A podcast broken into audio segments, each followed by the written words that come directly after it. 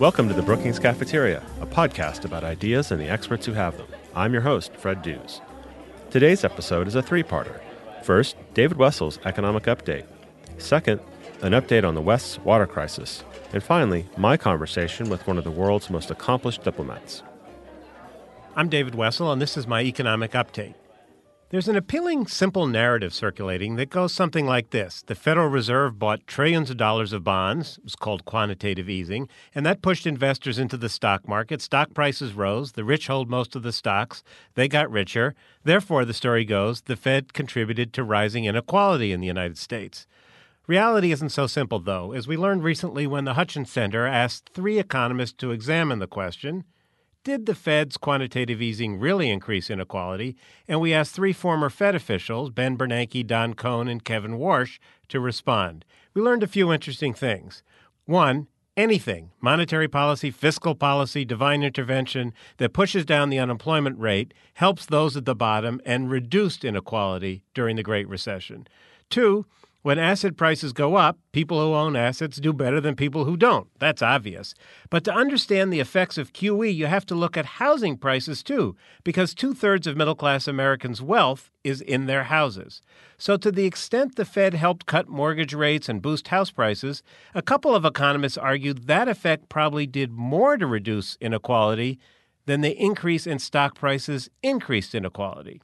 Three, you have to do it compared to what exercise. Sure, if the Fed had done less, Congress might have done more, more spending increases, more tax cuts, and that could have helped the economy and reduced inequality. But no one can be sure of that outcome.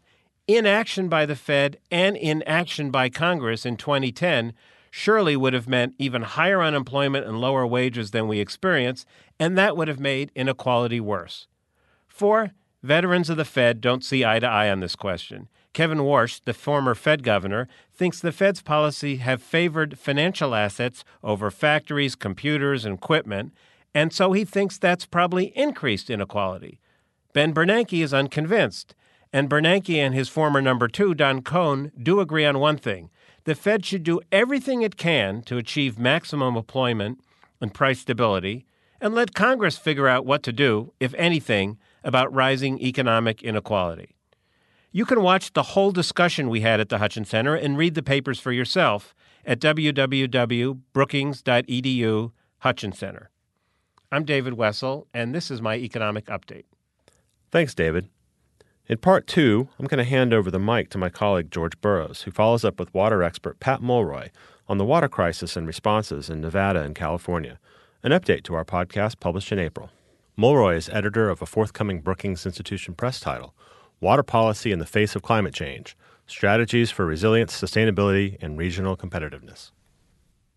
I'd like to thank Pat Mulroy for coming back to join us on our podcast here. And we're just going to do a little follow up segment from the last time we spoke. Pat, thank you for coming to the district to see us. Listen, my pleasure to be here. This is great.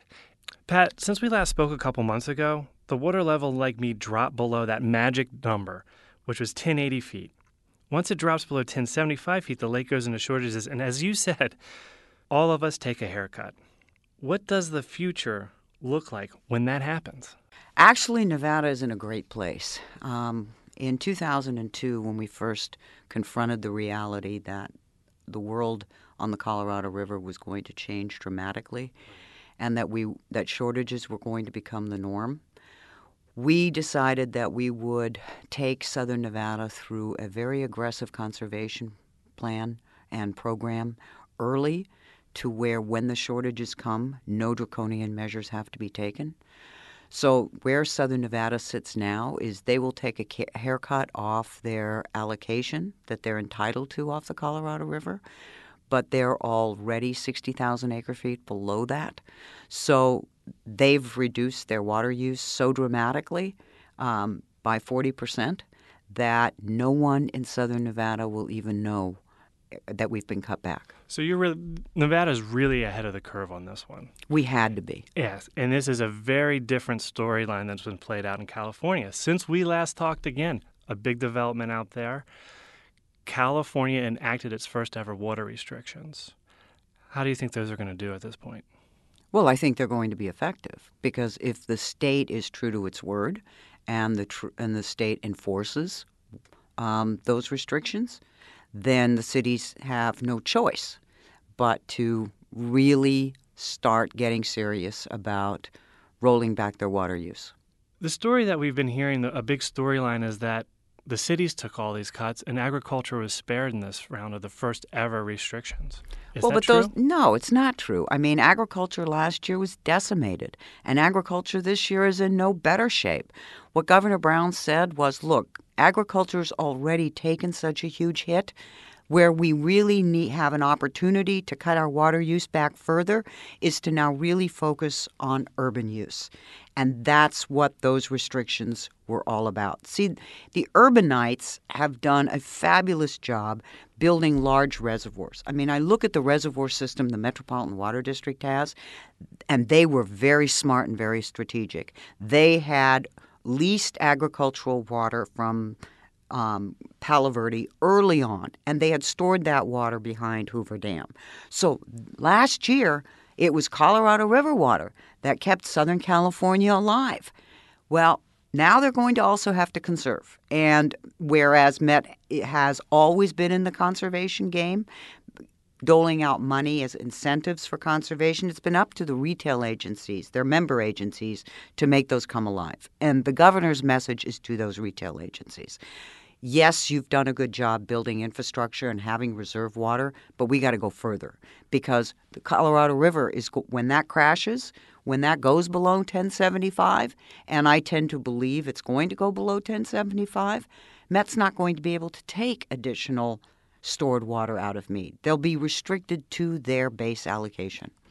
And so agriculture has already taken all the hits before this restrictions were imposed, so they really couldn't give any mo- anymore. Well, there's nothing to give. Nothing to give, right?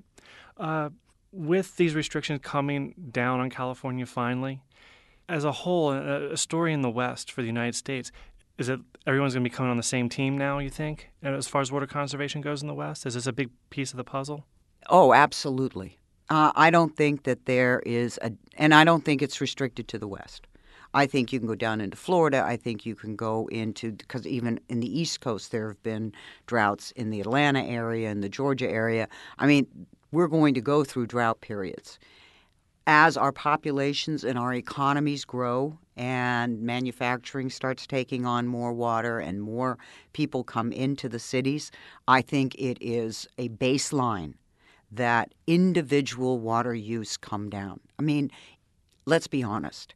Citizens of the United States use more water per capita than any other country on the planet. Why? Because we could. Well, those days are over. And this is a reality shock to some people, but it's time to get serious and say these aren't life changing alterations we have to make. But just like we're aware of how much power we use because the price is so exorbitantly high, we need to become aware of how much water we use. It is a finite resource. Pat, this is great. I'm glad you came out to visit and uh, give me a, another reality check that we need on this water here. Well, I'm glad to be here. Thank you, Pat. You're welcome. My guest today is Javier Solana, a distinguished fellow in foreign policy at Brookings. And what a distinguished career he has had, indeed. Elected to the Spanish Parliament, Spain's Minister of Culture, Minister of Education and Science, and Spain's Minister of Foreign Affairs. NATO Secretary General, Secretary General of the Council of the European Union, and the first High Representative for the Common Foreign and Security Policy of the EU. A native of Madrid, he also has a PhD in physics from the University of Virginia. Welcome to the podcast, Dr. Solana. Thank you very much. So, you have a PhD in physics. How did you move from getting a doctorate in physics into a career that has brought you into the highest levels of Spanish government and of, of European institutions?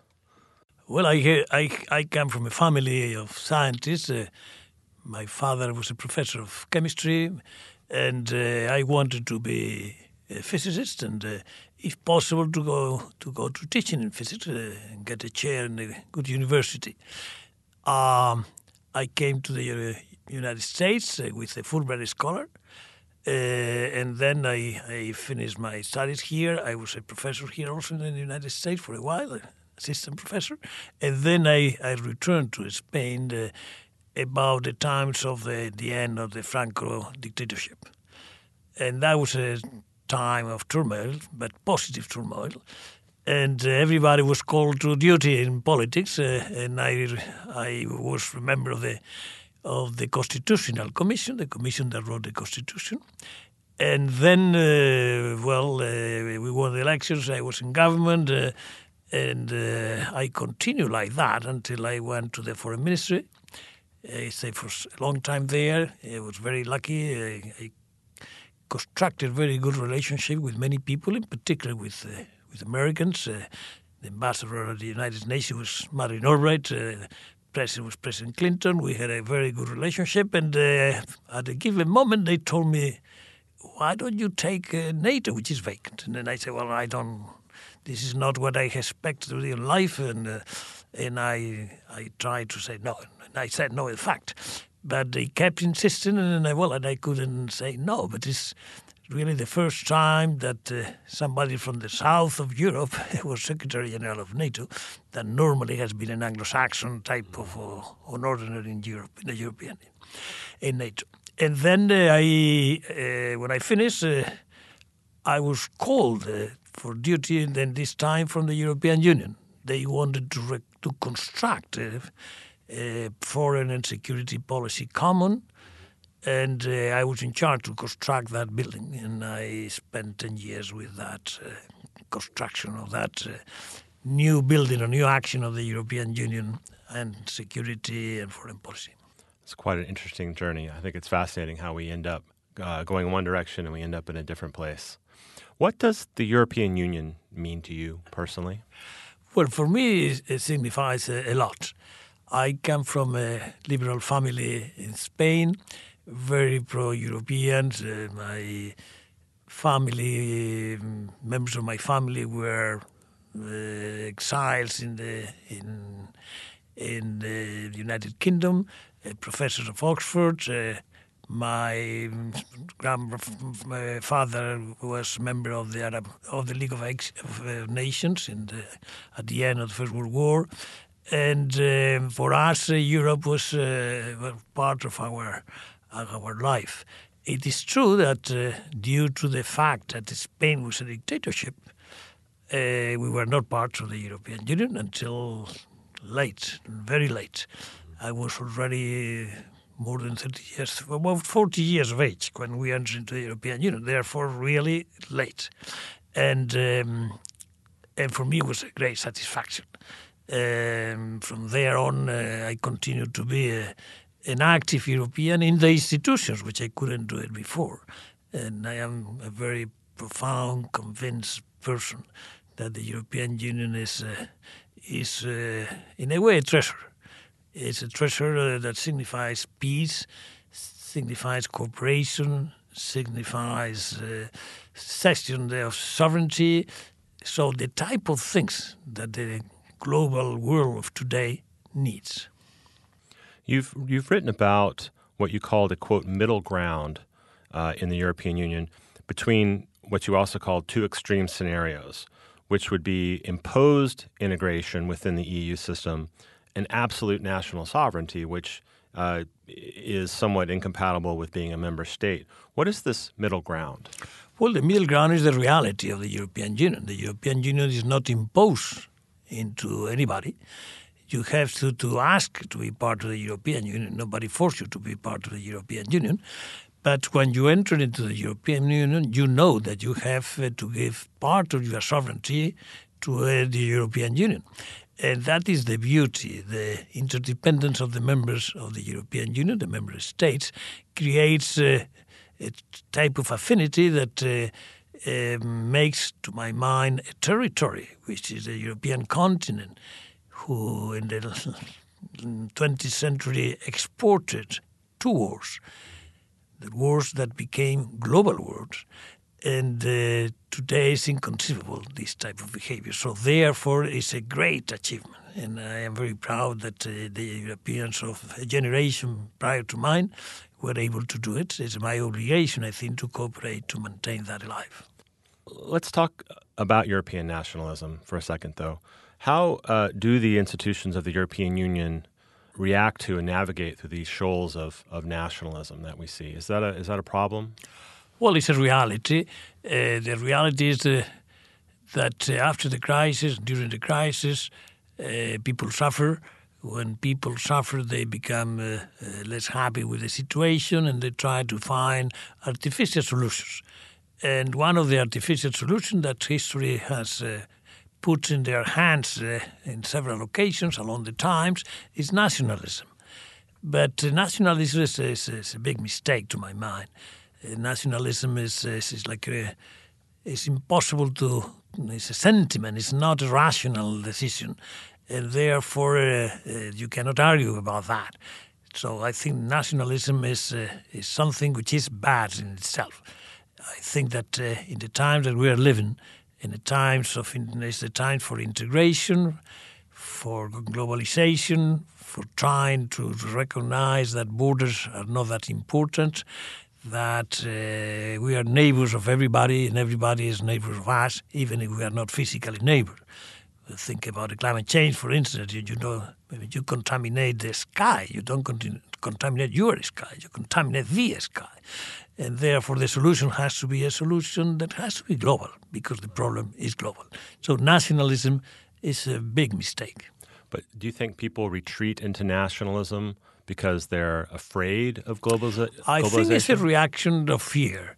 Uh, not not so much of fear of globalization, but uh, fear of the consequences of this crisis. The crisis of the years has been really very tough, uh, very dramatic in some countries, in every country, more in one than others. And um, remember what happened also in the crisis of 1929. Uh, it was uh, also a reaction of nationalism that, uh, don't forget that that uh, reaction of nationalism led to a war. We, uh, we see in the media um, a supposed conflict between, say, Germany and Greece. Uh, the creditor nations of the northern part of Europe, the debtor nations of the southern part of Europe. Uh, in April, Brookings hosted the finance ministers of both countries in back-to-back events on the same day. What do you make of uh, of the situation, say, between Germany and Greece right now? Well, the situation between Germany and Greece uh, is a situation that uh, derives from uh, a position of the Greeks that after the elections uh, they wanted to have a continuation of a program to help their economy, but without uh, uh, all the obligation that came attached to the program on reforms, on taxation reforms, on uh, civil servants reforms, on labor laws, etc., etc. But that is not a tension to Germany and, uh, and Greece. It's a tension between the European Union members of the Eurozone and Greece. Um, I hope very much that this is going to be resolved. I would like uh, that uh, the resolution will be, or the mechanism will be found immediately, because uh, as time goes by, the solution will be more difficult, because the banks of uh, Greece will be more and more uh, empty. The money is, is running out. And uh, so the, the sooner we get the agreement, the better. I should point out that the Greek finance minister did say uh, Greece leaving the eurozone would be incomprehensible. Uh, people can go to our website and, and uh, learn all about that.